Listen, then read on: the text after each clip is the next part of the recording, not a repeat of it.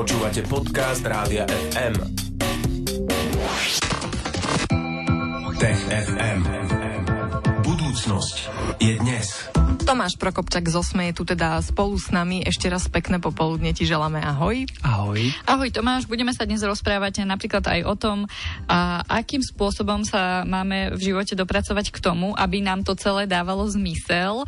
A, tak prezrať, že ako sa na to veci pozerajú, ako premýšľajú nad zmysluplným životom oni a čo by ho malo tvoriť. Ono asi záleží, ktorého vedca sa opýtaš, ale keď sa opýtaš teda experimentálnych psychológov, ktorí e, skúmajú, ako rozmýšľame a ako sa cítime, tak špeciálne teraz v pandemických časoch sa mnohí z tých vedcov zamýšľali, že e, aký vplyv má naša izolácia, karanténa, nestretávanie sa s kamarátmi, e, vymykanie sa rutinám a tomu, čo robíme bežne, e, s našim psychickým zdravím. No a teraz výskumníci vlastne urobili niekoľko experimentov, pýtali sa ľudí, robili dotazníky, sledovali ich reakcie, no a výsledkom je rozšírenie pochopenia toho, čo je vlastne zmysluplný život, alebo teda čo všetko vytvára ten náš pocit, že nám život dáva zmysel. Uh-huh. A prečo sa tým zaoberajú?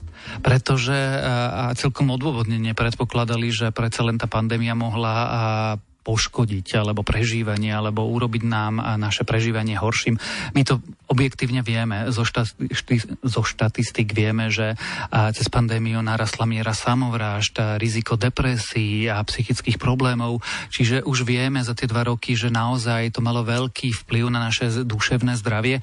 No a teraz výskumníci chceli vedieť, OK, my máme teda dôkazy, že to má vplyv na naše duševné zdravie, ale neúplne rozumieme tomu, čo robí to naše duševné zdravie dobrým, čo nás robí veselými, čo nám dáva uh, zmysel života. No a teraz uh, vlastne k tým pôvodným hypotézam, ktoré boli tri alebo tri súčasti toho celého pocitu, teraz sa uh, pridali štvrtú, ktorá, ako sme už na začiatku naznačili, uh, vychádza z maličkosti. Uh-huh, tak sa na to poďme pozrieť, čo teraz veci zistili. Zistili, že k tým trom hlavným zdrojom toho, čo subjektívne prežívame alebo vnímame ako zmysluplnú existenciu, čo je jednak, že potrebujeme mať nejaký koherentný pocit, že veci dávajú v živote zmysel, ale sú tak nejak akože, že stále dávajú zmysel. Tým druhým zdrojom je ako keby máme ciele, máme e, smerovanie, vieme, k čomu sa chceme dopracovať. A tretou časťou bolo, že e, aj ostatní ľudia musú, musia vnímať, že naše akcie dávajú nejaký zmysel, že nerobíme nezmyselné veci, že sme ako keby ľudia, ktorým dávajú opodstatnenie tomu životu. Tak toto už tí vedci vedeli, ale zistili, že to nie je všetko.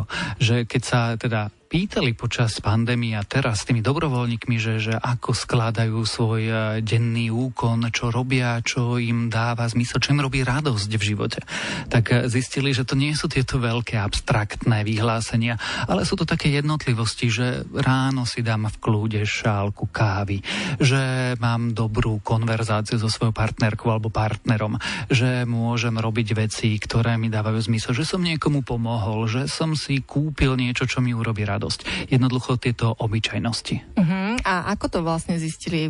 Iba tou štatistikou a tým pýtaním sa dobrovoľníkov? Tým začali, ale aby to mohli overiť, tak potom sa pozerali aj experimentálne na reakcie dobrovoľníkov.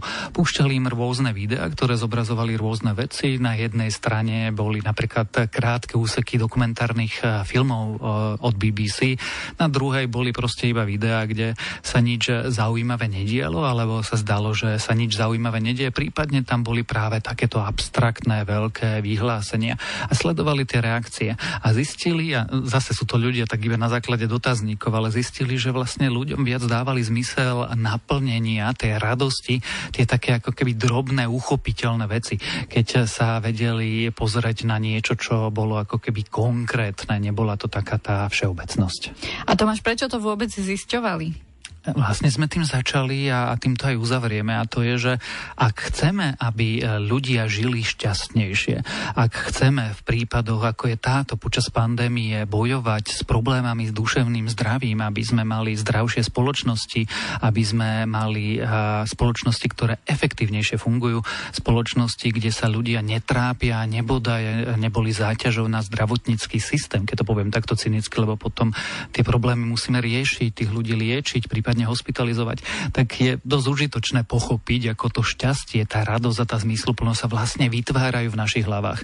No a práve výskum tohto typu je na to skvelý, pretože nám umožňuje lepšie porozumieť vlastne samým sebe. Takže drobnosti, to no. je ten liek a recept. Tak, tak. Mm. Majte radosť a robte si radosť a tá radosť môže vychádzať aj z drobnosti. Mm-hmm. Zdá sa, že naši predkovia sa stali teplokrvnými neskôr, ako sme si mysleli. O tomto sa budeme rozprávať o malý moment. Zostaňte s nami. Tech FM.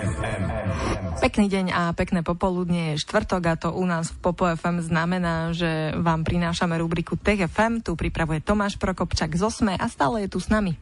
Budeme sa rozprávať o téme o našich predkoch, pretože vraj sa stali teplo, teplokrvnými neskôr, ako sme si pôvodne mysleli. Tak eh, Tomáš, poďme sa pozrieť na to, že prečo existuje vlastne endotermia a kto ju má. Máme ju my, napríklad teda my traja, alebo ľudia, alebo cicavce vo všeobecnosti. Je to veľmi užitočná vec.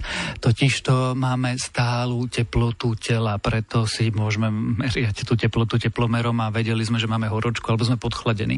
Jednoducho tá stála teplota tela má nevýhodu, to je vysoký energetický náklad pre zviera, ten život, toho živočícha. Ale zároveň má výhodu, lebo máš stálu teplotu tela, takže budeš fungovať aj keď je zima, aj keď je tma, keď je von vonku chladnejšie, teploty prostredia sa menia, ale ty máš ako keby tú homeostázu, tú vnútornú teplotu v poriadku a môžeš normálne existovať. Uh-huh. To je ako keď, ja neviem, tie jašteričky, či hady, či čo, musia sa najprv povyhrievať, až potom môžu fungovať, nie? Presne tak, ani uh, neulovia, ani neutečú, keď uh-huh. treba, zatiaľ čo my teda vieme odísť, aj keď vonku teda mrzne a teda väčšinou uh-huh. odídeme. A ako táto endotermia asi vznikla, vieme? A to je jedna z tých veľkých záhad a jedna z vlastne príčin, prečo to výskumníci stále skúmajú. Tak krátka odpoveď je, že nie, nevieme. My dodnes úplne presne netušíme, ako vznikla. Vieme, prečo vznikla, to sme si rozprávali teraz, že má to výhody nejaké pre tie zvieratá, evolučné výhody. Jednoducho druhy, ktoré to zvládli, prežili e, štatisticky častejšie ako tie, čo to nezvládli. Ale stále však existuje veľa druhov, ktoré nemajú teplokrvnosť.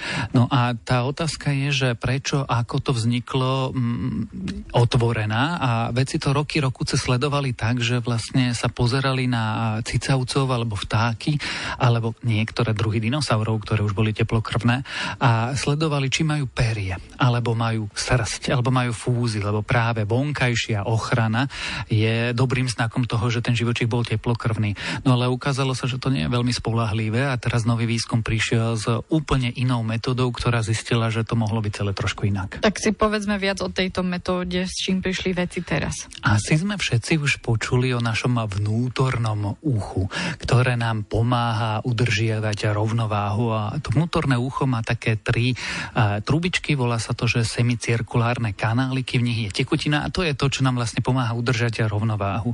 No a už dávnejšie si veci všimli, že ak je niečo teplokrvné, tak má tento útvar menší, pretože tie trubičky môžu môžu byť užšie, pretože tá tekutina je menej hustá a lepšie tečie. Ale ak je niekto studenokrvným živočíchom, tak to musí mať väčšie, lebo tá tekutina je proste chladná, takže je hustejšia a potrebuje celý ten ústroj, aby bol väčší. No a s touto hypotézou teraz prišiel istý výskumník a ten sa pozrel na minulosť, na fosílne nálezy, ale nie, že hľadal stehnu kost dinosaura a nejak akože, že rameno dávneho protocicavca, ale pozrel sa práve na kostičky vnútorného ucha a toho, ako sú veľké, aké sú hrubé, aké majú priemer. A na základe toho urobil koreláciu, preskúmal stovky druhov, ktoré žijú dnes a desiatky druhov, ktoré žili v dávnej minulosti a zistil, že naozaj, že toto je dobrý indikátor toho, či ten živočích bol teplokrvný a zároveň určil, kedy tá teplokrvnosť prišla. Mm, to je nejak zaujímavé, to by ma vôbec nenapadlo, že to môže takto súvisieť. Ako to overovali, Tomáš? Overovali to tak, že jednoducho potom išli fosíliu za fosíliou a preskúmavali tie ďalšie náležitosti. A keď pri tom druhu vedeli, že zároveň je teda má srst, alebo má perie, alebo je to dávny cicavec, ešte taký ten drobný e, malý pišišvor, tak e, jednoducho vedel spojiť e, to, že sme vedeli, že ten druh druh bol pravdepodobne teplokrvný a zároveň tá kostička vyzerá že je teplokrvný, takže sme si boli takmer istí, že už máme dôkaz toho, že sa pozeráme práve na, na tento fenomén. No a vďaka tomu tí vedci zistili, že, že táto teplokrvnosť sa, táto endotermia objavila niekedy pred už 233 miliónmi rokov. Ale predsa len to je o trošku neskôr, ako sme sa odomnievali pôvodne. Dobre, a čo stále nevieme o endotermii alebo o tejto problematike, Tomáš? Stále nevieme, ako to vzniklo. Vôbec netušíme. Máme uh, tvory, ktoré sú studenokrvné, presne plázej dodnes. Máme tvory, ktoré sú teplokrvné, my, ľudia, cicavce, vtáky napríklad. No ale vôbec nepoznáme ten prechod. Máme tu hypotézu, že, že čo to prinášalo, aké výhody a nevýhody, a ktorým druhom sa to hodilo a ktorým druhom sa to nehodilo. Ale je to veľmi podobná situácia, ako keď sme hľadali dávneho predka človeka. My vieme, že toto je spoločný predok ľudí a šimpanzov a vieme, že toto sú prví akože hominidi, ale celý ten ako keby reťazec vývojový nevieme úplne dobre pospájať, lebo sme nenašli všetky tie fosílie alebo všetky tie dávne druhy. A teraz tiež vieme, že toto sú druhy, ktoré boli studenokrvné. Tuto máme druhy, ktoré už boli teplokrvné, ale to sa, nikto sa nezobudil, že ráno a zrazu bol teplokrvným živočíchom. To trvalo tisícky, desať tisíce, stá tisíce rokov. Ale ten proces, tie prechodné články, ako sa to volá v, paleontológii, tak stále nemáme. Čiže chýba nám milión rokov v tom eh, strome života, kde sa toto celé nejako udialo a my nevieme ako. Uh-huh. Ale hľadáme ich. Teda nie my, ale hľadajú ich veci, hej, aby tomu porozumeli. A hľadajú a tí veci, ktorí eh, nájdu ten medzičlánok a porozumejú tomu, budú celkom slávni. No, tak už teraz im blahoželáme a držíme palce a možno jedného dňa sa aj my v TFM o nich budeme ešte rozprávať. Tomáš Prokopčak zo SME tu dnes bol, aby sme sa rozprávali napríklad aj o endotermii a tiež o zmysle života v TFM, predstavte si. Aj o týždeň sa budeme venovať tejto rubrike. Tomáš, ďakujeme ti. Ahoj. Ahoj. Tech FM. Stream Živé vysielanie a playlisty nájdete na www.radiofm.sk.